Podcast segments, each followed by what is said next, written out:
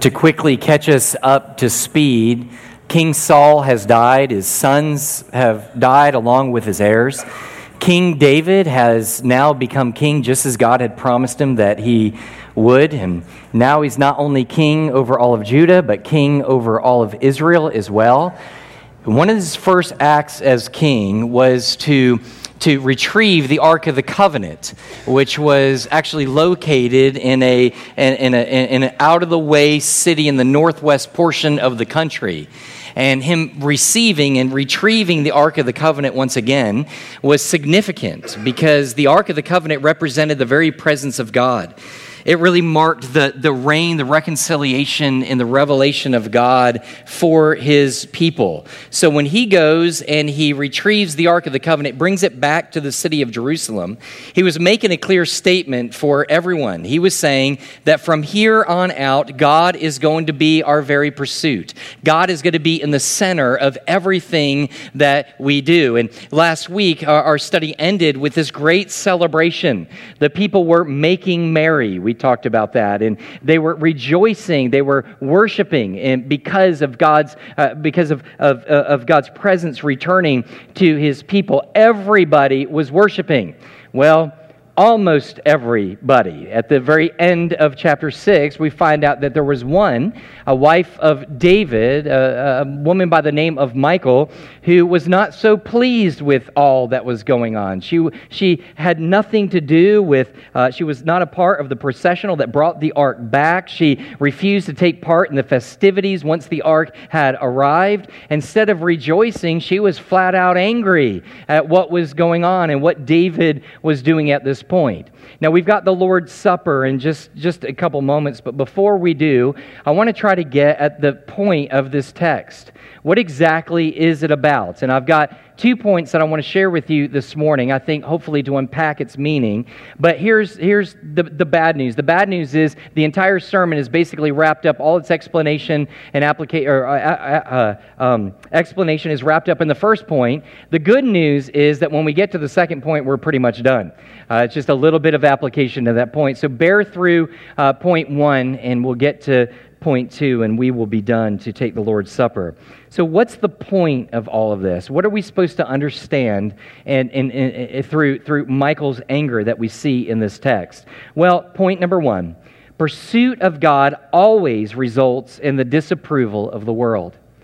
Pursuit of God always results in the disapproval of the world. If you will, follow along in verse 16, if you will. The Bible says, As the ark of the Lord came into the city of David, Michal, the daughter of Saul, looked out of the window and saw King David leaping and dancing before the Lord, and she despised him in her heart. Something very important to keep at the forefront of her mind as you study through 1 Samuel and 2 Samuel is to understand it's a story of two different kingdoms. Uh, these two kingdoms are constantly at odds and opposition and, and there's tension between them. There's the kingdom of David and the kingdom of Saul.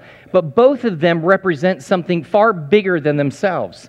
The kingdom of God, or the kingdom of David, represents the kingdom of God. It demonstrates a people who are under the lordship of God. They, they are seeking after Him. They want to know His will, and they want to submit themselves in every possible way to the will of God. King, or King Saul's uh, kingdom ultimately represents the kingdom of this world. And it's a group of people who really have no desire to do what is right in the eyes of God, but rather seek to do what's right in their own eyes. They have no desire to please God. Their greatest desire and everything they do is led by an insatiable appetite to do what ultimately pleases them. This is what we see in the book of Second Samuel. And here in the end of chapter 6, we are reminded of that tension once again between these two kingdoms. You say, well, how can that be? Saul's dead. Well, he may be dead, but his kingdom still remains even to today. And I think that's what the author is trying to get at with speaking about Michal. If you notice, when he references Michal, he doesn't, the author doesn't introduce her as, as Michal, uh, the, the, the wife of David. Did you notice that? Instead, it was Michal, the daughter of Saul. And he does that that not only once, but he does it three times because what he's trying to get our attention, try to focus on, is this tension is still between the kingdom of God and the kingdom of this world. Well, how does she respond to David? How does she respond to this kingdom of God? Well, the Bible says that it says of Michal that she despised him in her heart. She despised David. This isn't like dislike or the kind of like stink eye that your wife might give you because for the upteenth time you haven't picked up your, your dirty socks off the floor, all right? This is hatred. This is a contempt and deep, deep repugnance for her husband. So the question is, what is it that he did? What is it that he did to be able to stir up such loathsome emotion in the heart of his wife for him? Uh, I don't know, man. You might want to know, right? And so, so you might want to know what it is that makes her so angry. It was, was there something that he did? Did he manipulate her? Did he abuse her? Did he mistreat her, demean her in any way? The Bible doesn't give any evidence of any of that happening. The reason that she hates him is for one reason and one reason alone. It's because of his pursuit and his worship of God. His pursuit of God, of going and getting the Ark of the Covenant, bringing it back with him, and then him worshiping God because of it. We see him worship in three different ways. He, he worships by dancing before the Lord. He worship, uh, uh we, we see that in verse 16. Verse 18, he worships his God by offering up burnt offerings. Uh, again, in verse 19, he worships God by showing benevolence to God's people, by feeding those who are in need that particular day in celebration. He's worshiping God, and she doesn't like it. Now, in verse 20, notice it, it, really begins to get at the heart of, of Michal. It says, And David returned to bless his household, but Michal, then, daughter of Saul, there it is again, came out to meet David and said, how the king of Israel honored himself today, uncovering himself today before the eyes of his servants, female servants, as one of the vulgar fellows shamelessly uncovers himself. This is not a good thing right of what she's saying. She's berating him. She's she's basically a critic of his saying you stripped yourself naked in front of everybody and made a fool out of yourself and, and, and, what's interesting here is what David, here's the key, what David sees as worship, she sees as repulsive. What David saw as right, she sing, sees as wrong and as offensive. That's how these two kingdoms work. What is right in the eyes of those in the kingdom of God, the, the people in the world, those that are in the world, they view it as repugnant, as repulsive. And, and, and, here she begins to do what all critics of God's people do. They, she begins to overreact and to exaggerate. She begins to, uh, talking about him uncovering himself before the eyes of his servants, the female servants. Now, she's overreacting because that's what hatred does. It takes something you don't like, and what you do is you try to do everything you can to bend and twist it and make it look ugly. Well, was he, was, did he strip down? No, he was wearing a linen ephod. We all wear linen ephods, correct? Uh, um, I mean, what's the problem? So, what he's talking about is basically the undergarments for the priests. And we're not talking about I don't want to go there, but our undergarments. All right, we're talking about basically something that would have clothed all the way down. It was a gown all the way basically down to their feet. Their arms uh, were covered. Everything was, was, was covered. Now, why was David doing this? Well, David wasn't trying to take the place of the priest. He knew his role as a king, but as a king, he knew his job was to lead the people even in worship. He, he, he adorns himself in this linen ephod, this priestly attire, for the purpose of being a lead worshiper among his, his people people. By the way, that's what it means to be a leader in your own home, to be a lead worshiper and pursuer of God. That's what he's doing. But, but what happens here is Michal exaggerates because that's what hatred does. Her hatred naturally led her to make what she hated look vulgar and shameless. These are the very words that Michal uses in describing David's pursuit of God and his worship for God. Now, that's so much of the explanation. The question is, what does that mean? What does that mean for us here at Mercy Hill? Is this simply a lesson of being more, learning to be more tolerant of one another in the way that we worship? Uh, I, in other words, is it, hey, well, you know, uh, Michal, you know, she's more traditional. She likes traditional hymns. And, uh, and David, he just is a little fancy free and feels a little more freedom. He's a, the contemporary type. And so what we need to do is we just need to all get along. Now, the reason that I say that is surprisingly or not, and so, so some of the research and some of the reading of this text, I, was astounded by some of the takes of people who were preaching this particular passage. One particular gentleman, and I quote, he says, So let's see, uh, uh, this is his application. Here's the point of what's going on. He says, So let's see if as a church we can move beyond arguments about how much of our worship is contemporary and traditional. Instead, let us have a striving. That's so one. Let us have a striving. Have you had a striving lately? He says, let us have a striving for real, passionate, inspired, tolerant worship. We certainly have all probably experienced, if you've been in church for any length of time, the disruption of worship wars, right?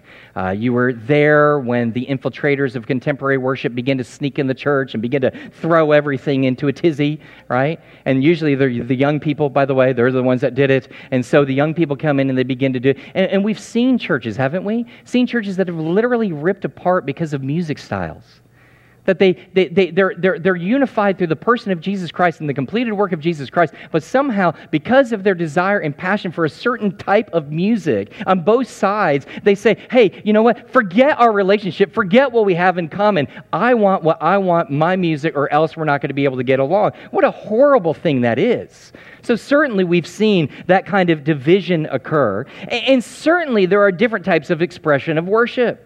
In our own congregation here, we have two handers and no handers in worship, right? We have some people that once music begins to sing, it's just, I mean, it's like flipping a switch. You're whoop, there you go. I mean, you're just worshiping God. You just, I mean, you can't help it. it, it it's natural to you. You feel great about it. And some of you ain't never raising your hands, right? I mean, even if you get robbed, you're like, I ain't raising my hands, dude. All right? I'm, I'm, I'm not raising my hands. And, and, then, and then you've got then you've got kind of the Baptist people that are a little confused on all of this. They're excited about God, but they're not sure if it's a, and they're the one-handers, right? And, and, and they're one-handers, and they're they're just kind of straying like this. And never shall two hands go up. It's it's this hand gets tired, then it's just switch to this hand, right?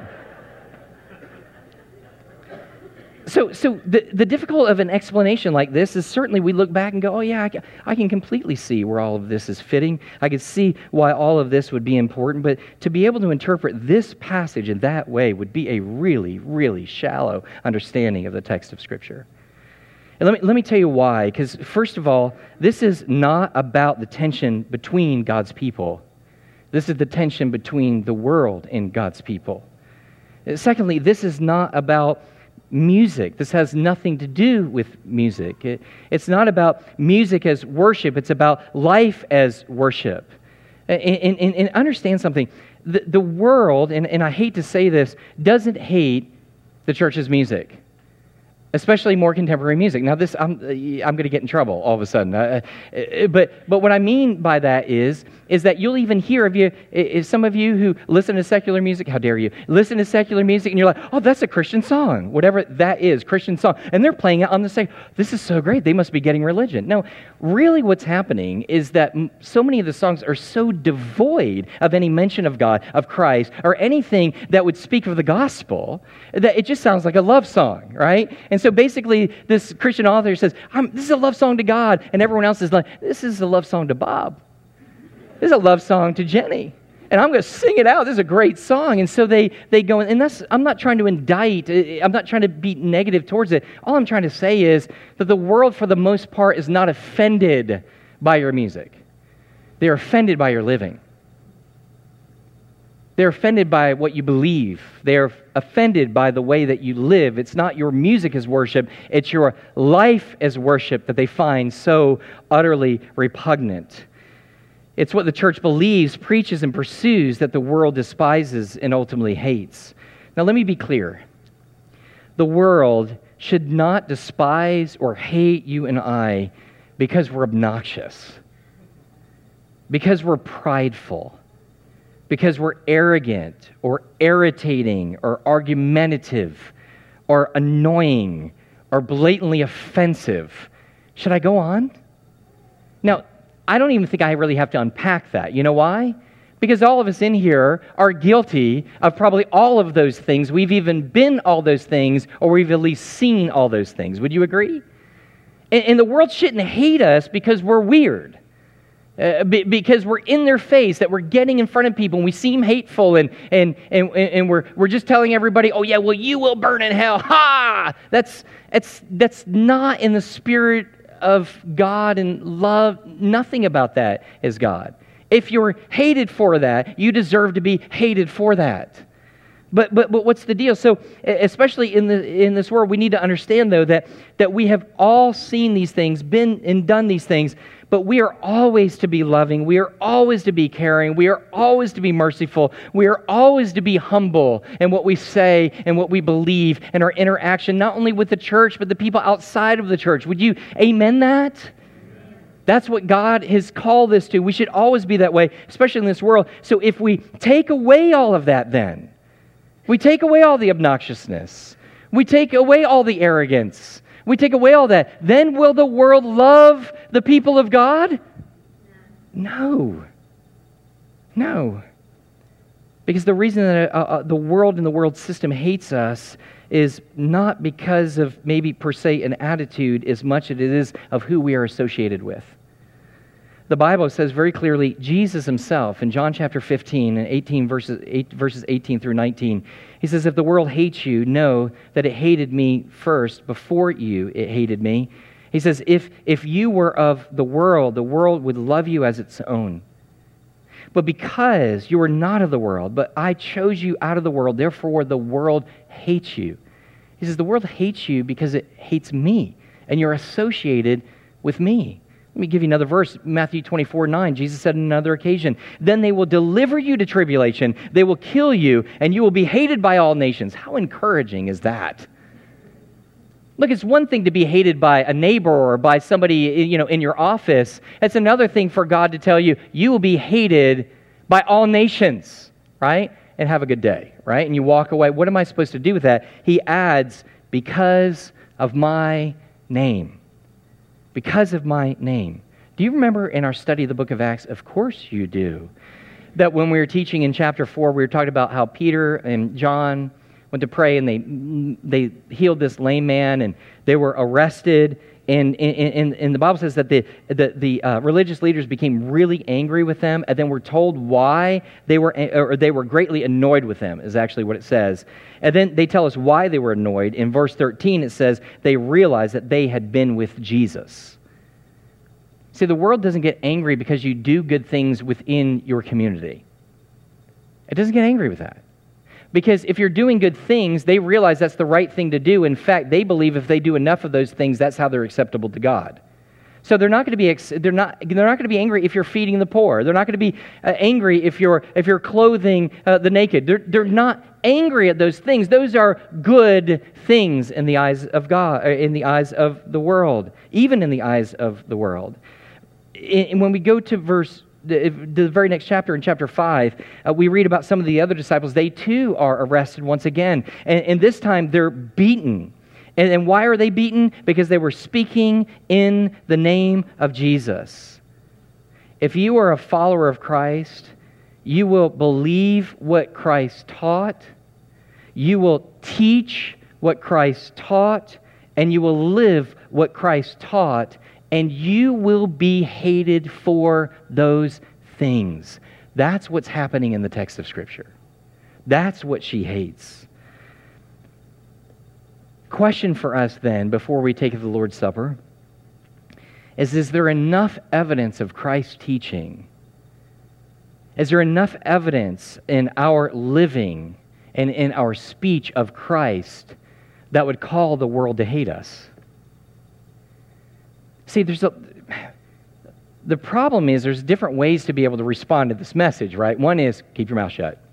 Just lay low, don't say anything, never speak up, never do anything. Here, here's the opposite be annoying and correct everybody of everything that they ultimately say, right? I mean, every time I, have been around Christians like that. You're somewhere and they're like, well, uh, this, and then somebody has to correct it and they correct it. That's just flat out annoying. You, you, understand that, right? I mean, it's like even in the church. Like when we speak and we sit around and we talk to each other, when we're talking about God, we're making mistakes all the time, oftentimes, of just what we say that come out of our mouth. We're not intentionally doing it, but it's happening. And everybody hates the guy in the room that's got to correct everybody in the room, right? The world hates it even more. So what do we what what do we do? The fact that the bottom line is that the world is going to hate you even when you're on your best behavior simply because of what you believe and what you speak and what you hold to be true and what you're trying to live out. That's what the world cannot forgive you for. Let, let me give you a little bit more practicality here. The fact that you care for the rights of unborn children will make you appear extremely out of touch. Caring and upholding marriage as God's divine design will make you appear hateful. The call of all mankind, your call to all mankind to repent of their sin and to place their trust in Christ and in Him alone, will, you will be viewed as undignified for these things.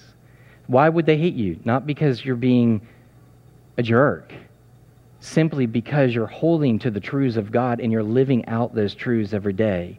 Again, what do we do? Well, let me tell you how some have responded. Again, sometimes we could just shut up and not say anything, but there is a time to speak up.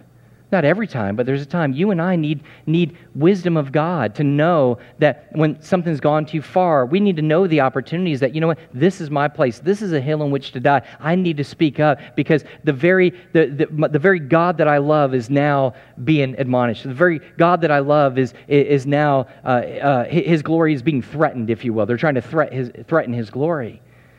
And so the idea is there's a time to be able to speak. Let me tell you what some are doing, and we see it kind of sweeping across not, not lost people, but Christians. Christians are, are trying to do everything they can to placate a lost world, to be able to get a seat at the table with those that are in the world by bending on what they believe. The way to really grow a church is to stand for nothing and preach nothing the more bland a person is or a preacher is about the Word of God, the more people will be on board. But the more specific you are about the clear call of God on the life of believers, all of a sudden, people begin to go the other way. And the world is the same exact way. If you just talk about that there's a God, I'm okay with that. If you just talk about the, that we need God, hey, I'm okay with that. If you begin to say that God is a judge of sinners, all of a sudden this is not going well at all. You are way too specific. You are way out of bounds. How are we to be able to respond to this? Point number two.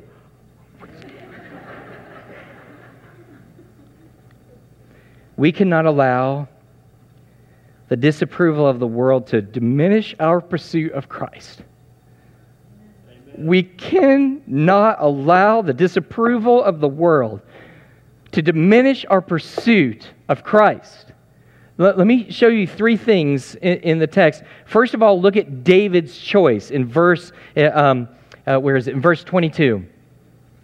He says, in light of all of this, he says, I will make myself yet more contemptible than this, and I will be abased in your eyes. He had a choice. Here's the choice reject God and be loved by his wife and be loved by the world. Choice number one. Choice number two love God, pursue him with everything that he is, and have the world continually love him. He chooses B.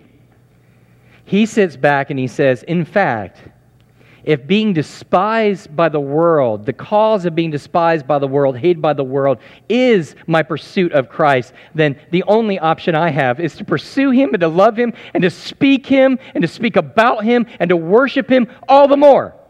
I'm going to do it all the more, not to annoy other people, but it's my only option. So that's his choice. And then we see David's why. Why does he choose that way? Go back up into verse 21. Why does he, why does he choose this? He, he says there, it says um, in verse 21 And David said to Michal, It was before the Lord who chose me above your father and above all his house to appoint me as prince over Israel and the people of the Lord. His decision to follow God was based on God's gracious choosing of him. Does that sound familiar? The reason that you and I continue to pursue Him and not bend to the world is because God, by His great grace and His mercy, not because you're good, not because I'm good, not because I'm righteous, not because there's inherently anything good inside of me, but by His own goodness and grace, He chose you and He chose me for salvation. For salvation. And in loving us and calling us for that, it, it, it reminds me do you remember the disciples? When the, when, when the disciples, uh, I've used this illustration before, but I've been here for a long time, so bear with me. When, when, when, the disciples, when, when they had this huge group of people and all the people want to follow him, and they don't really understand what Jesus is saying. Jesus is very broad. Do you remember this? And, he's very broad. And he's like, hey, you, you, you, you want water? I'm the living water. You want bread? I'm the bread of life. And we're like, oh, I want some bread. I'd love to be able to have some good old living water. That's good. They're, they're, they're spending a fortune down at the supermarket for that.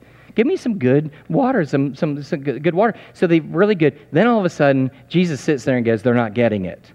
Let me be more precise. Unless you eat my flesh and drink my blood, you can have nothing to do with me. Everybody goes away. Disciples left, sitting there. You know what they're doing? Same thing he says there. They go, why don't, why don't you leave? Here's Jesus' response, or here the disciples' response. Where else are we going to go? Only you have the words of eternal life. We're not going to find eternal life in the world. We can only find that in the person of Jesus Christ. Why would we give up that for the love and admiration of the world? That's David's why.